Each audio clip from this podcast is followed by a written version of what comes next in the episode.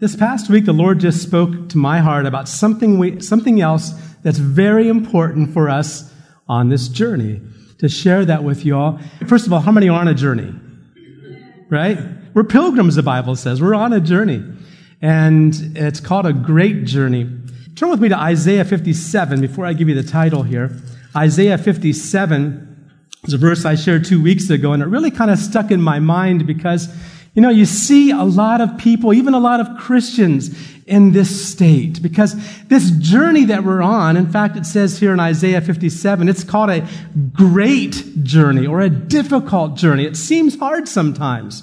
It's a long journey. It says in Isaiah fifty-seven in verse ten, it says this. I'll read it from the King James. It says, "Thou art wearied in the greatness of thy way." This is Isaiah fifty-seven ten. "Thou art wearied in the greatness of thy way, yet saidest thou not, there is no hope." How many felt like saying that at times? How many felt like saying, there's no hope? What's the purpose of going on? Have you ever come to that point before? I know I have. I think, what, what, what's the purpose of it all? But it says here, because you didn't say that. Now, let me say something important, first of all. It's it's uh, one thing to think a thought. It's another thing to say it. How many know there's a difference? How many know there's power of life and death in the tongue? You see? It's one thing to think a thought. And I'm sure, uh, you know, if right now, if, if all of our thoughts just came out of our out of our mouth, we'd be in a lot of trouble, wouldn't we? Thank God we know how not to speak everything that comes up here, you see. And it's important because sometimes those thoughts aren't really even our thoughts. I think it was Martin Luther that said this. He said, thoughts, bad thoughts, evil thoughts that come, they're like birds flying around our head.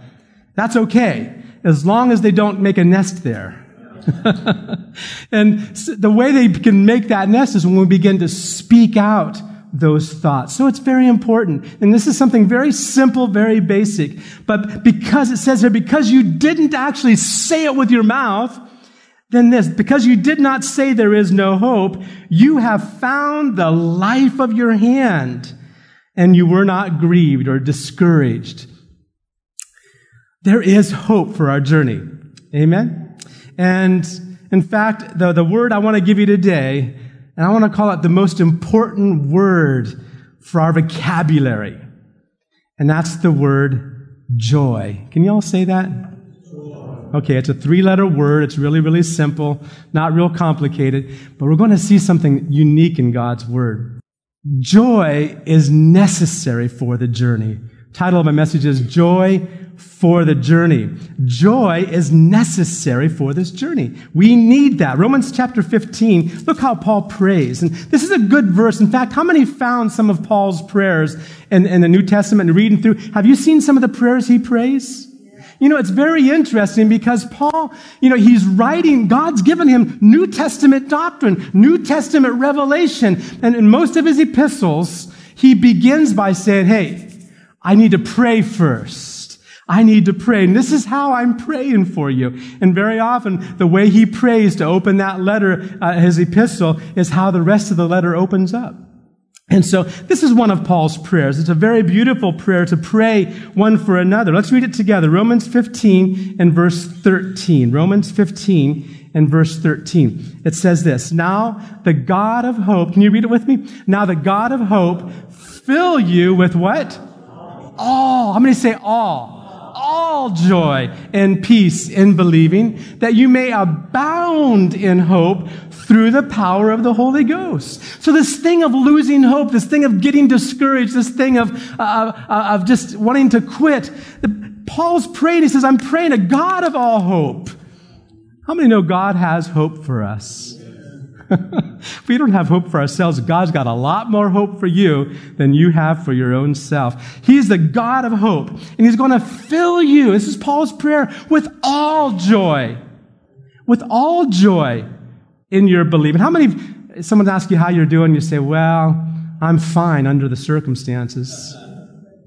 What are you doing under there, right? What are you doing there? You know, that we, sometimes we say things like that. We'll say expressions, or, we're, or we'll say, well, I'm just hanging on, brother. I'm just hanging on. Paul's praying, there's something that goes beyond this. He says, I'm praying that God will fill you with joy.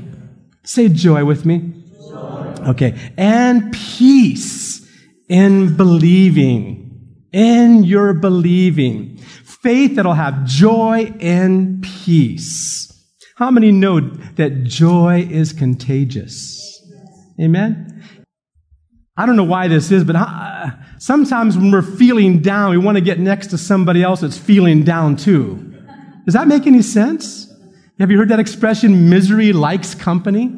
Uh, what is that? Why would we want to get next to someone who's, you know, when we start, start talking about all the woes and all the problems of life, and, and then I tell you my problem, and you say, well, yeah, but I had this problem, and then I come back and say, you know, and I had this one also, and we start talking about it until we're all about ready to fall on the floor in a total collapse.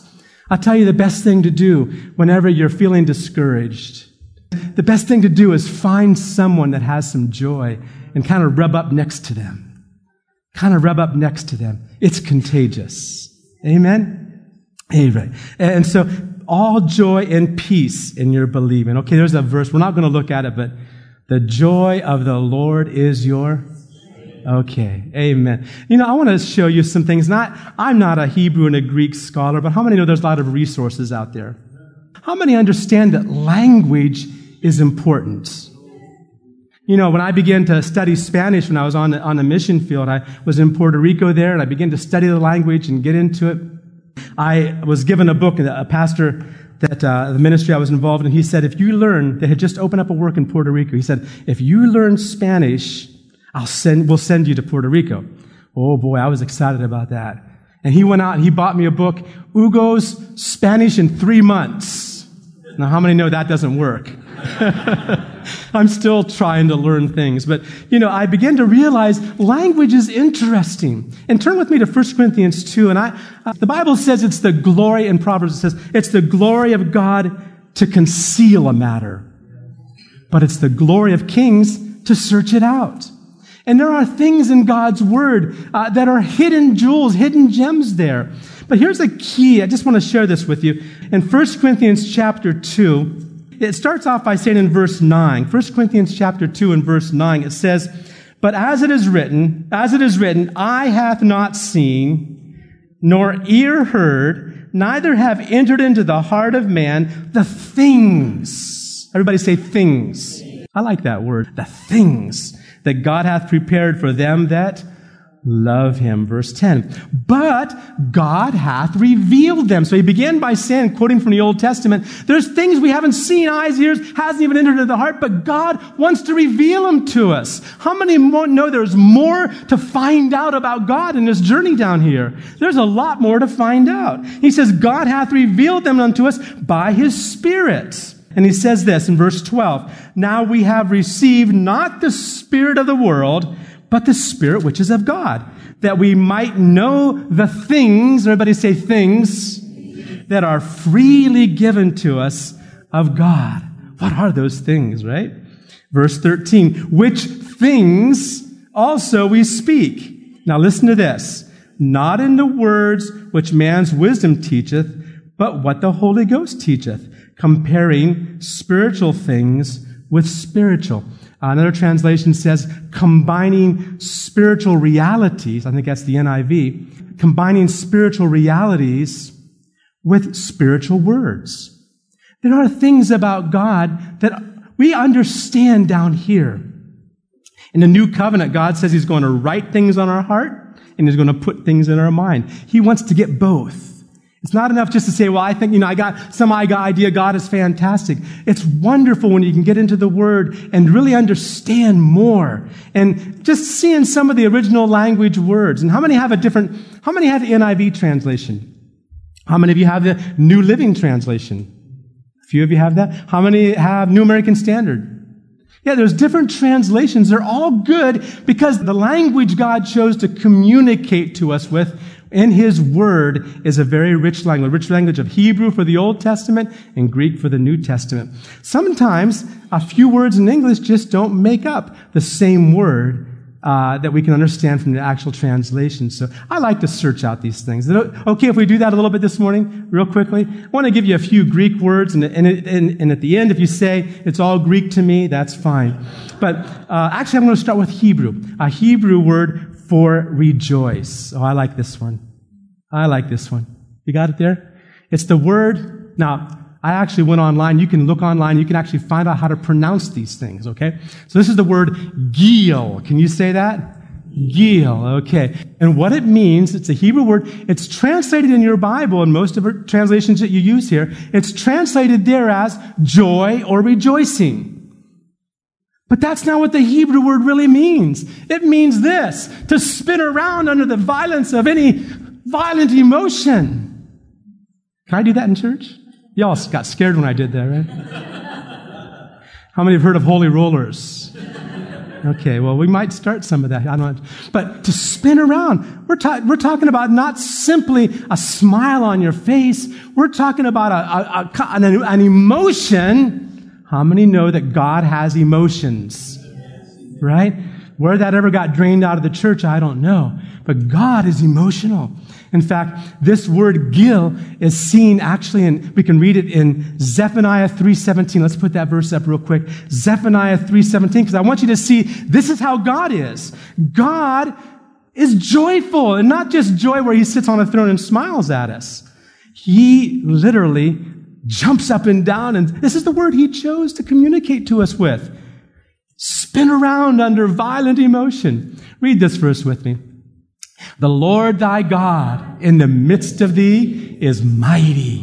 He will save. He will rejoice over thee with joy. He will rest in his love. Oh, look at this. He will joy over thee with singing. Oh, my goodness. That word joy is the word gil. Can you say gil?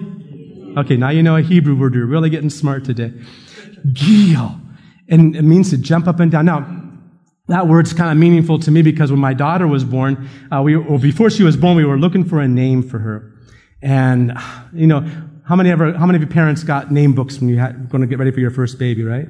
Now you can just go online. We got this name book and I was going through it and I just said, okay, I'm just going to start looking for a name for our daughter. And I, uh, opened it up, the very first word. In fact, I have a picture of it. I took a picture of that page. The very first word, first name on that page uh, of girls' names was Abigail. And I said, what does it mean? What's that name mean? And it means this, my father's rejoicing. Now, not just smiling because a daughter is born, but literally jumping up and down. Now, when my son was born, I already knew about this. When he was born, I got so excited. I was coming to see him. This was when we were living in Florida at the time. We were coming to see him. I got into the, uh, got into the elevator. I was going up steps and I got so excited. Just thinking, I'm going to see my son. I'm going to see my son. And I began jumping up and down in the elevator, which is something you probably shouldn't do. It got stuck between floors. I literally had to pry. I didn't know what to, I, didn't, I didn't want to push. I was too embarrassed to push it, but I, I t- finally pried the doors open somehow and squeezed through between the floors and, and got there. But uh, I understood this. So when I saw my daddy is rejoicing, and I already knew what that word Gil, the name Abigail is Abba-Gail, which is my daddy, Abba, Abba father, my daddy's re- jumping up and down with joy.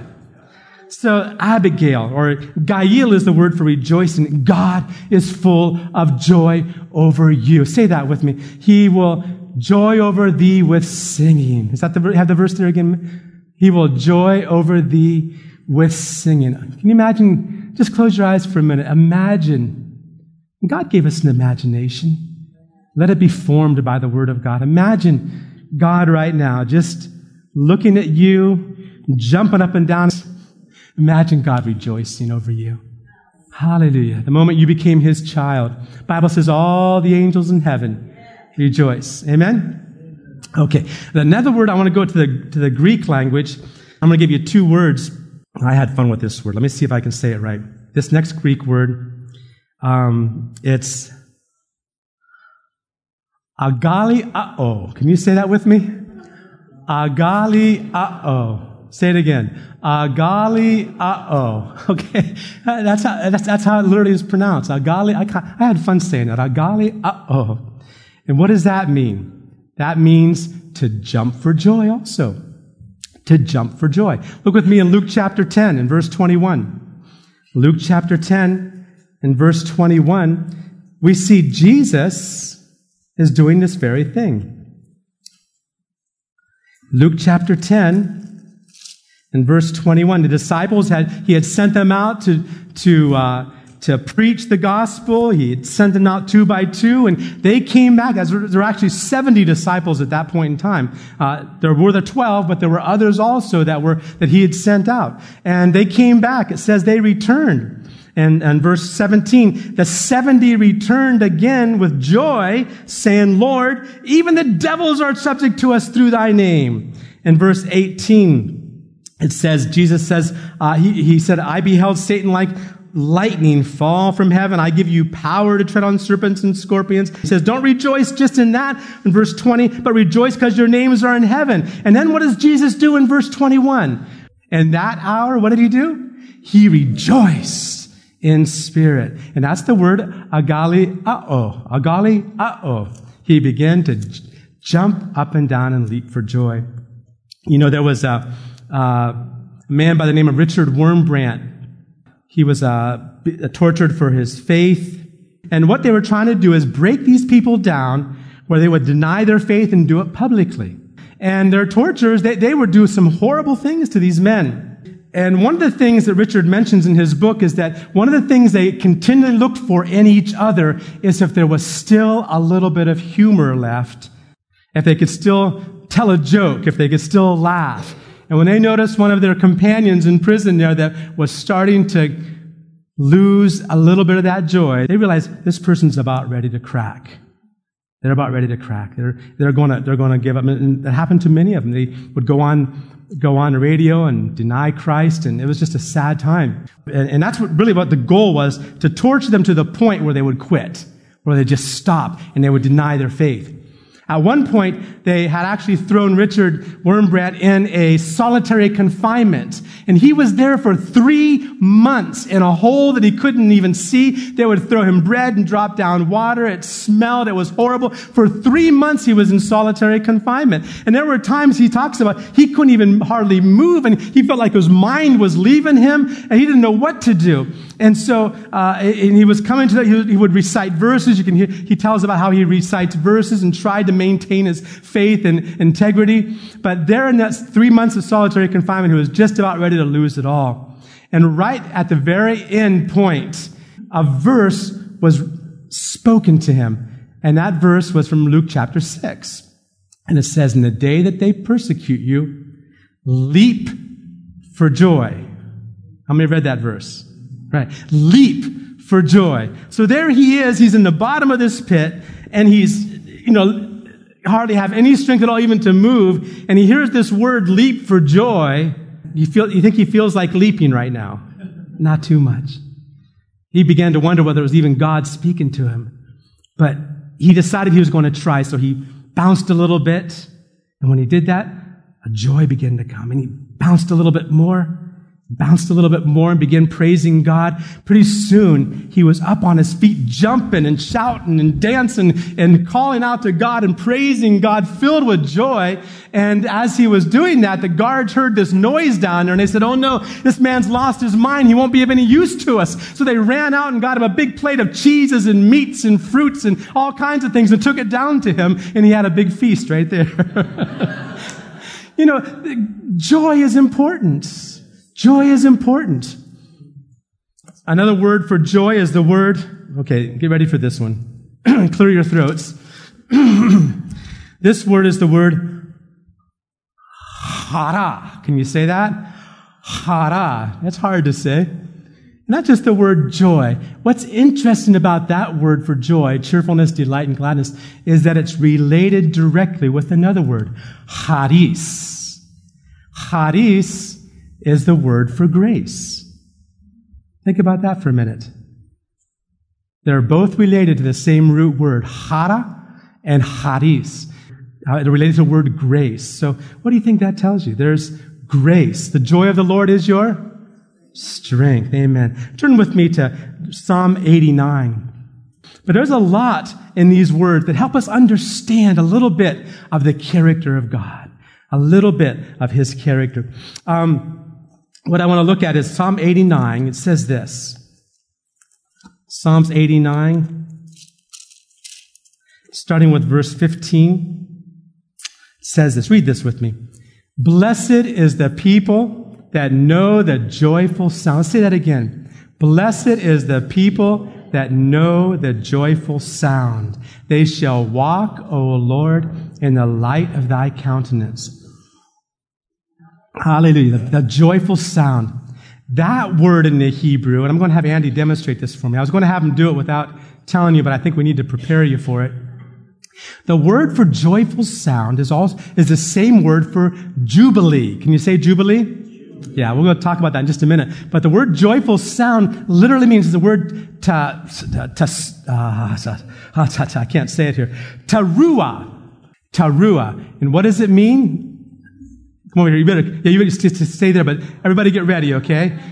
The word teruah means to split the ear with sound, a loud, triumphant shout of joy, a strong...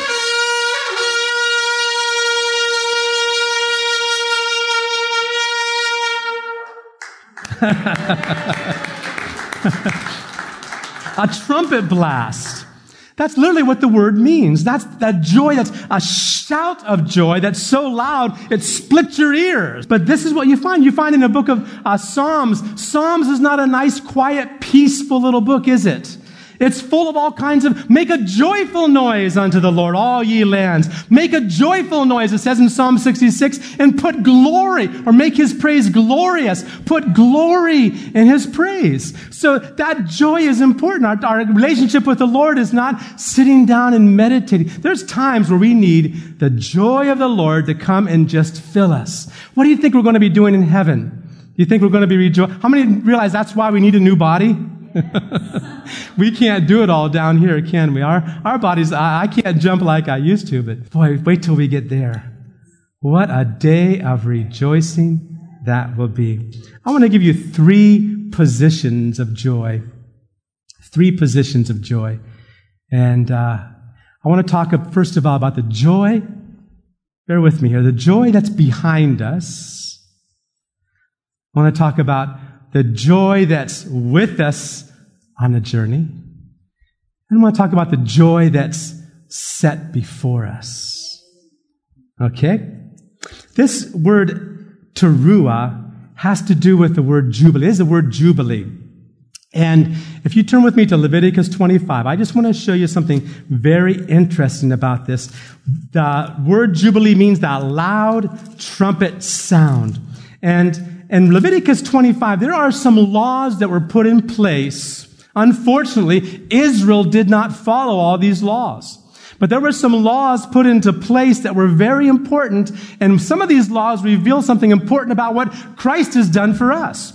But in Leviticus twenty-five, starting with verse three, there was, first of all, a seven-year cycle that the, that the Israelites needed to follow. Leviticus twenty-five, starting with verse three, it says, six years shalt thou sow thy field, and six years shalt thou prune thy vineyard, and gather the fruit thereof. Verse four. But in the seventh year, so six years you had to work hard, in the seventh year, it shall be a Sabbath of rest unto the land, a Sabbath for the Lord. Thou shalt neither sow thy field nor prune thy vineyard. Now imagine the faith that would take. You're a farmer. Not many farmers. Anybody far- any farmers here? Uh, anybody who's been on a farm before? Yeah, I know Daryl has. He's told me a lot of his experiences growing up. But the farm life is difficult to begin with. Can you imagine a whole year of planting nothing? What would happen? How would you make it? Well, turn, if you turn a little bit further, I want to show you God's plan here, what he's saying to them. In Leviticus twenty-five, go to verse twenty. It says this.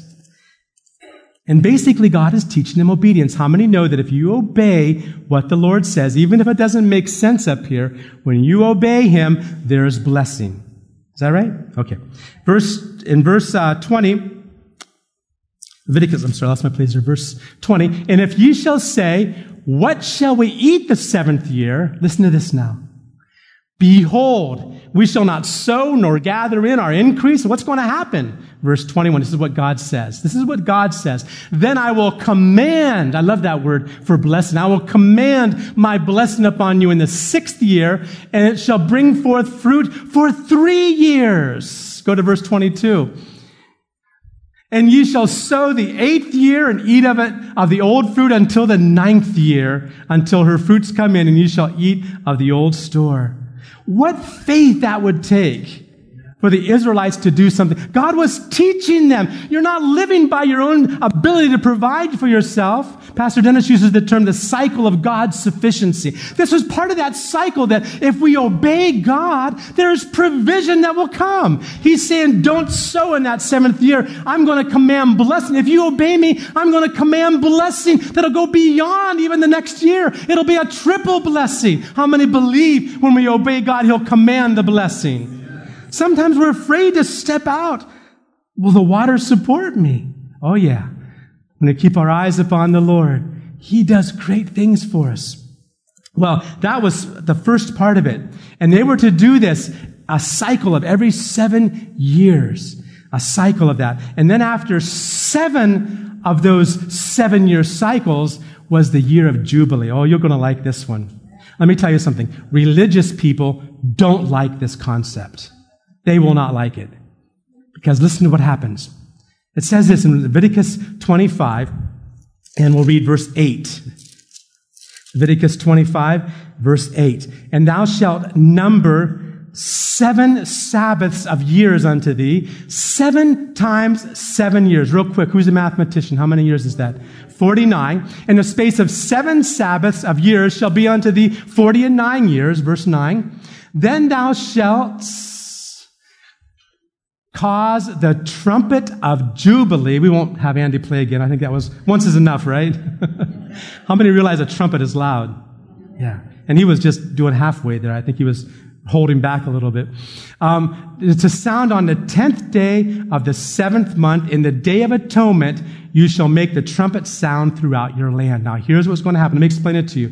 The moment, now this happened on the day of atonement when the high priest was entering in the holy place with the blood uh, for the sins of the people. Jesus is our atonement, isn't he? He's the lamb sacrifice, his blood. He's a high priest, offered his own blood for us. On that very day, while the priest was going right in there offering that blood, there would be a trumpet blast.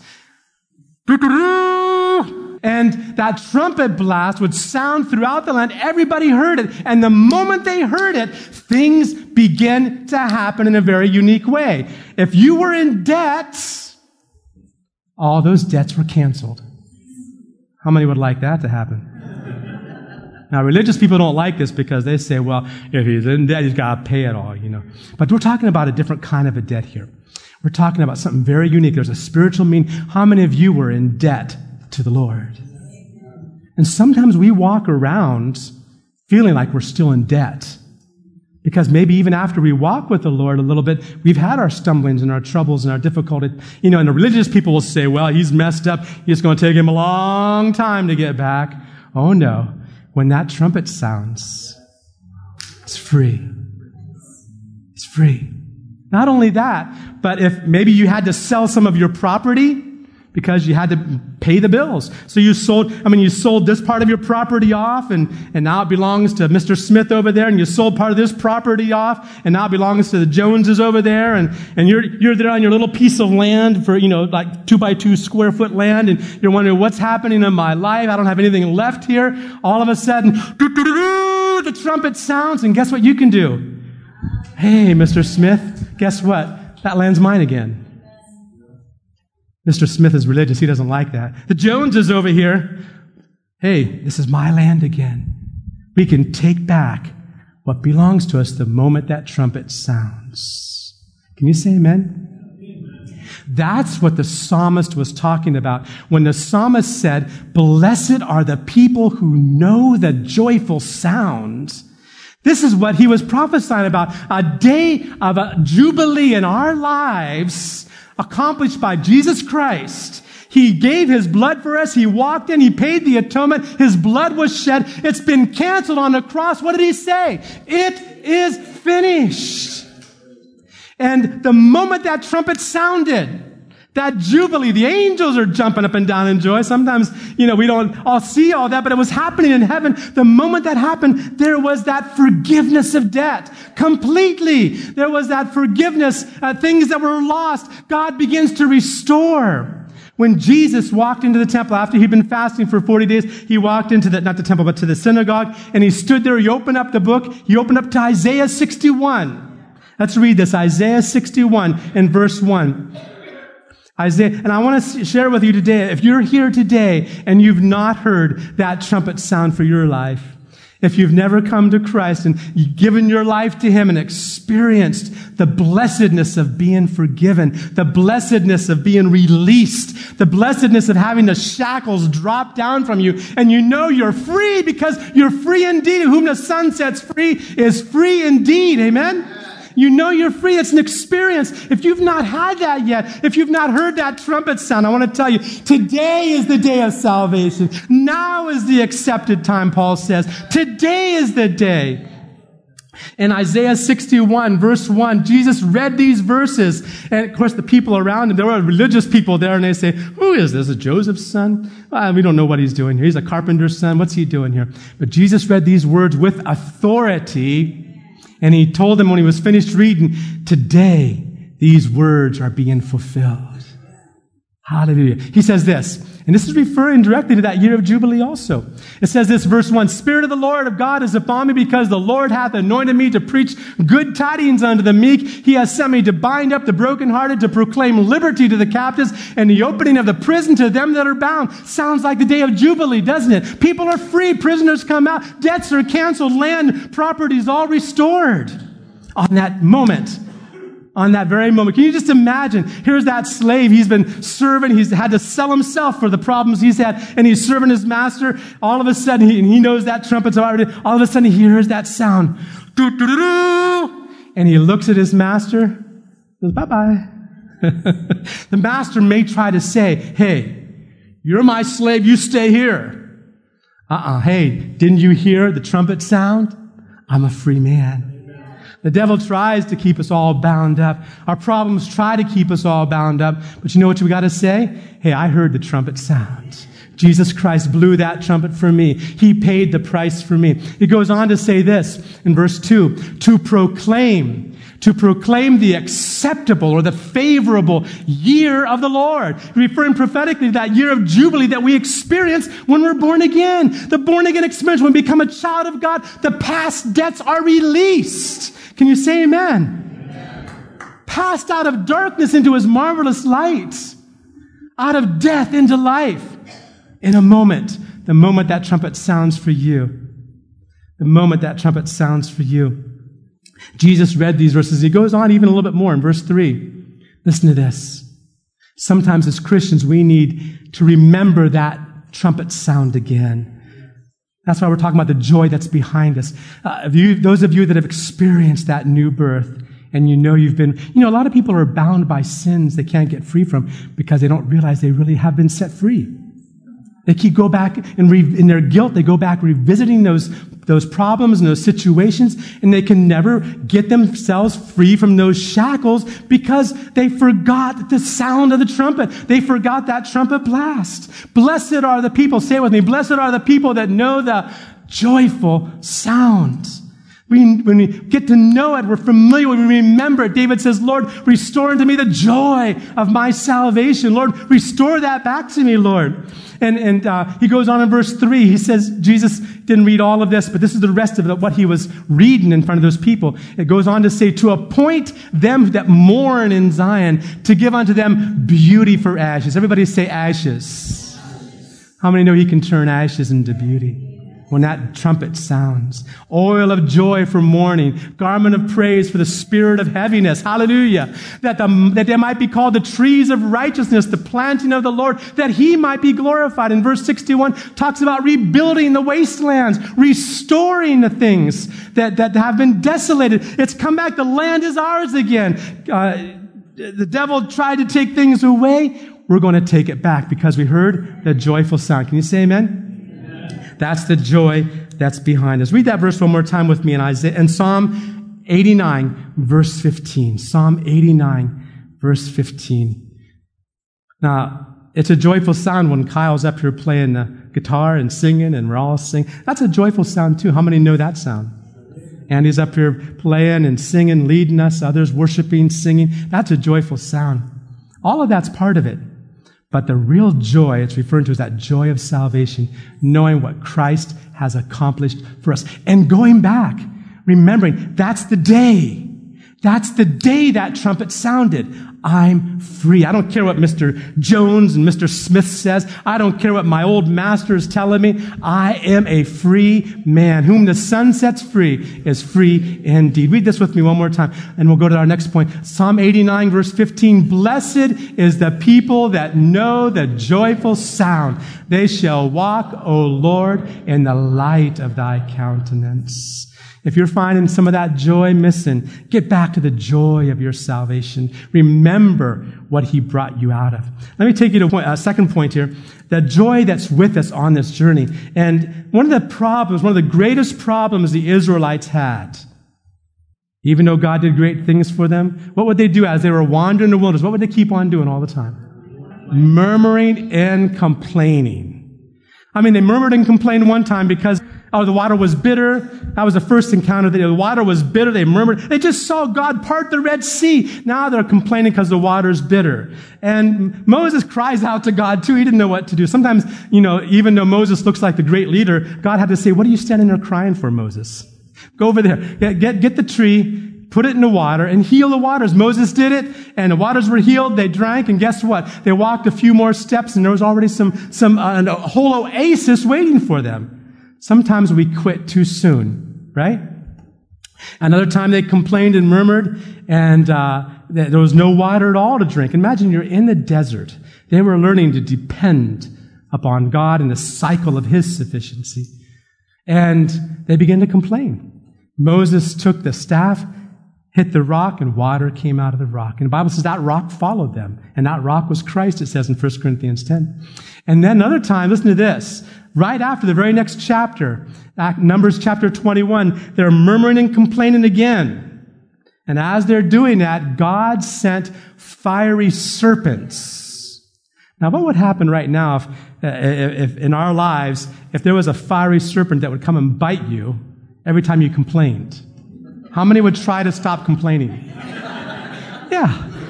But, you know, and, and the people were dying from this thing, okay? Uh, murmuring and complaining is an evil disease. Can you say amen to that? Like I said, it's one thing to say in your mind, there's no hope. This is all messed up. There's no, I might as well just quit. It's one thing to think thoughts like that. It's another thing to begin speaking it out. Because then not only are you polluting your own self, you're polluting others. Very important thing. Murmuring was, in fact, in First Corinthians ten, it says, don't murmur like they murmured. That happened for an example for us upon whom the ends of the ages have come. Don't murmur like they did. Well, God sent fiery serpents, and the people repented, but God didn't take away the fiery serpents. He told Moses, take a bronze serpent, and if anybody gets bitten, let them come over here and take a few moments and think about it all. And then they would be healed the moment they saw that serpent. Well, Jesus is that serpent lifted up for us, the Bible says in John three. Like Moses lifted up the serpent in the wilderness, Jesus was lifted up for us. No reason for complaining and murmuring. You know, in whatever situation, we're like Richard Wurmbrand, learning to leap for joy. It says in uh, the uh, agali uh-oh. Can you say that with me again? Agali uh-oh. Agali uh-oh.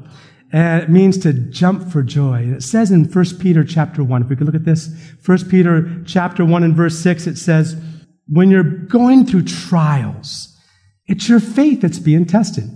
And it says, wherein you greatly rejoice. That's that same word, agaliao, wherein you greatly rejoice. And go on in verse uh, seven.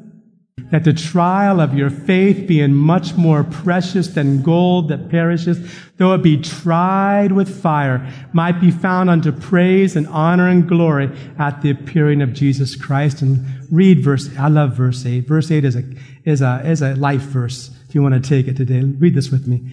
Whom, having not seen, ye love. Say that with me again. Whom having not seen, ye love. And whom, though now you see him not, yet believing, you what? Rejoice with joy unspeakable and full of glory. Can you say hallelujah? That's that joy. We're learning to jump up and down with joy, learning to rejoice in the midst of the situation, praising God, worshiping God, but just basically letting His joy fill us. Very important. It's one of the fruits of the Spirit. Is my, am I right? Is love what? It's second on the list. What does that tell you? It's got to be important. Love, joy, peace. It's very important for us to have that fruit actually growing in our lives. I was so blessed. My wife and I were both blessed. We went to visit Peggy. She had flatlined in the hospital. And uh, she had a heart, I mean, she was gone. They brought her back and revived her, of course. We went and saw her. We, were one, we weren't sure what we were going to see. The moment we walked in that room, big smile on her face. What does that tell you? Someone just died on the table. They got a big smile the next day. There's an important thing about having joy in our life, in spite of our circumstances, in spite of the fires. When Shadrach, Meshach, and Abednego were going through their fiery trial, what did they do? They were rejoicing. In fact, it says the king looked inside and he saw they were in that fire. Even the men that threw them in there burned up. When they looked inside, they saw Shadrach, Meshach, and Abednego and somebody else in there dancing, one that looked like the Son of Man, it said. And they were rejoicing in that furnace. And when they finally got, got them, I don't even know who, how they got out of that furnace, but when they came out of that furnace, here's what it says in, in Daniel. In Daniel chapter three, verse twenty-seven. I want you to see this because in, in our journey, in the way, we've got to be careful that we don't get burned up with our trials. Look at this. In Daniel chapter three and verse twenty-seven. I love this. Look, read this with me. And the princes and governors and captains and the king's counselors being gathered together saw these men, now listen to this, upon whose bodies the fire had no power. Jesus, the Bible says in Isaiah, when you walk through the fire, you will not be burned. Walk through the waters, you will not be drowned. But the fire had no power over them. When you're rejoicing in the Lord, it doesn't matter. The fires, the fires of, of all the persecution, problems, trials, difficulties, complexities that come, all of that fire has nothing to do with the fire that's burning inside of you. Amen? Fire had no power over them. Look at, look at this. Nor was an hair of their head singed. Imagine that. Neither were their coats changed. Their garments were even in place. Oh, I like this. Nor the smell of fire had passed on them. Have you met Christians that have the smell of smoke on them? I'm not talking about cigarette smoke. I'm talking about smoke of the trials they've been through. They want to let you know they love God, but boy, have they been through a hard time. And they're going to tell you all about it.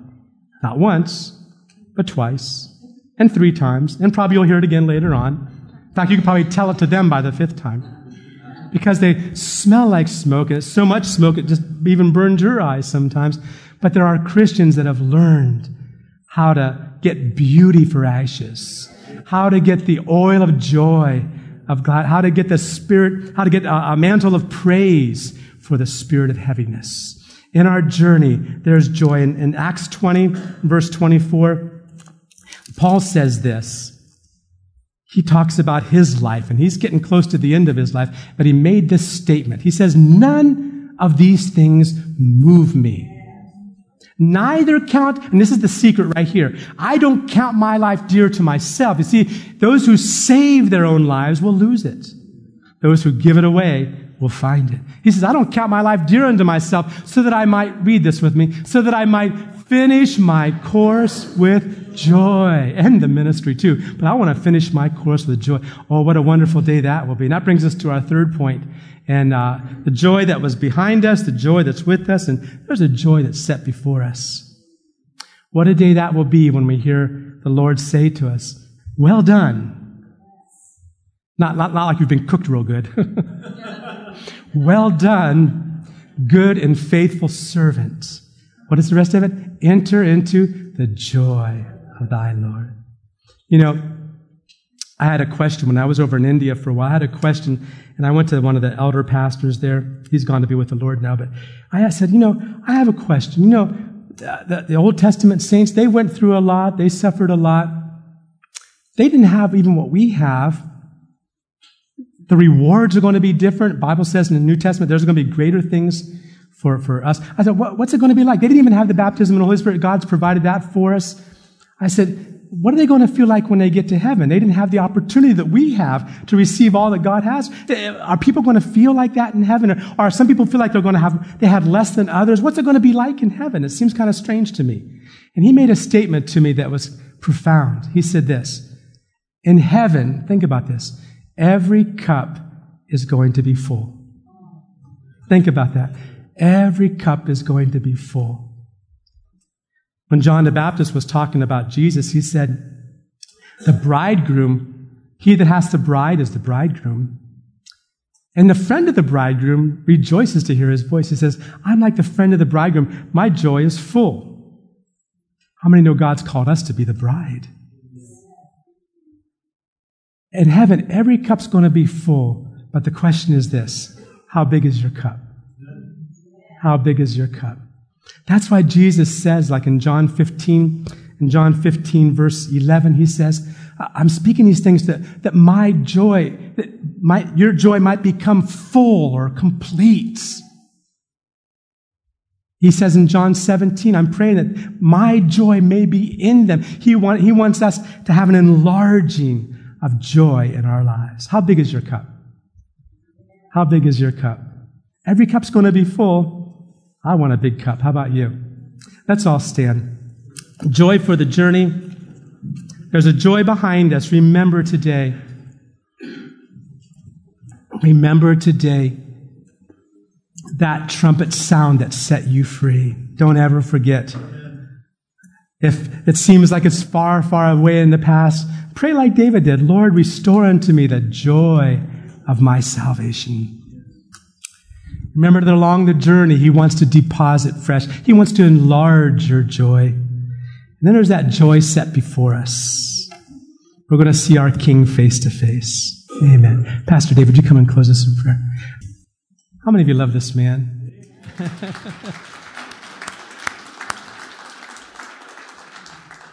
You know what? Sitting here listening to Pastor David today, I thought, I am so thankful that the Word is preached in this church. The Word of God. I mean, it just flows. Just flows. Praise the Lord. Thank you for that message. Praise God. Praise God. The joy of the Lord. Praise God. Let's pray together.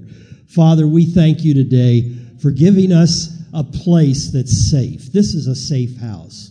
We thank you that the Word of God reigns in this place, rules in the hearts and lives of people.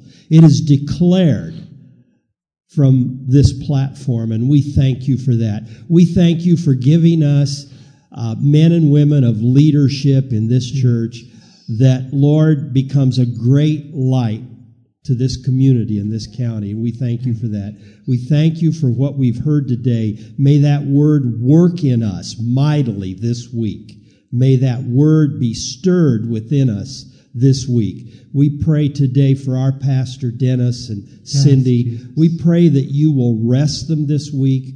God, we thank you for your great direction, the, the mighty sovereignty of God that brought about Pastor Dennis coming here. Yes. Thank you for that. We thank you thank for the you things for that are going to transpire throughout this week as we live this word that we've heard today. We thank you for the things that are going to happen during that school supply giveaway. Thank we thank you, Lord, for the V B S that's yes. going to follow that and the days ahead yes. where God is going to reveal himself in mighty ways. We thank you again that we can be in a house that is a safe place yes. where where the Word of God is not only is it preached, but it's practiced. Yes. And we thank you for that today. May we go from this place realizing that no matter where we find ourselves, the greater one lives inside of us. And we rejoice in that in Jesus' name. Amen. Amen. Practice that jumping up and down.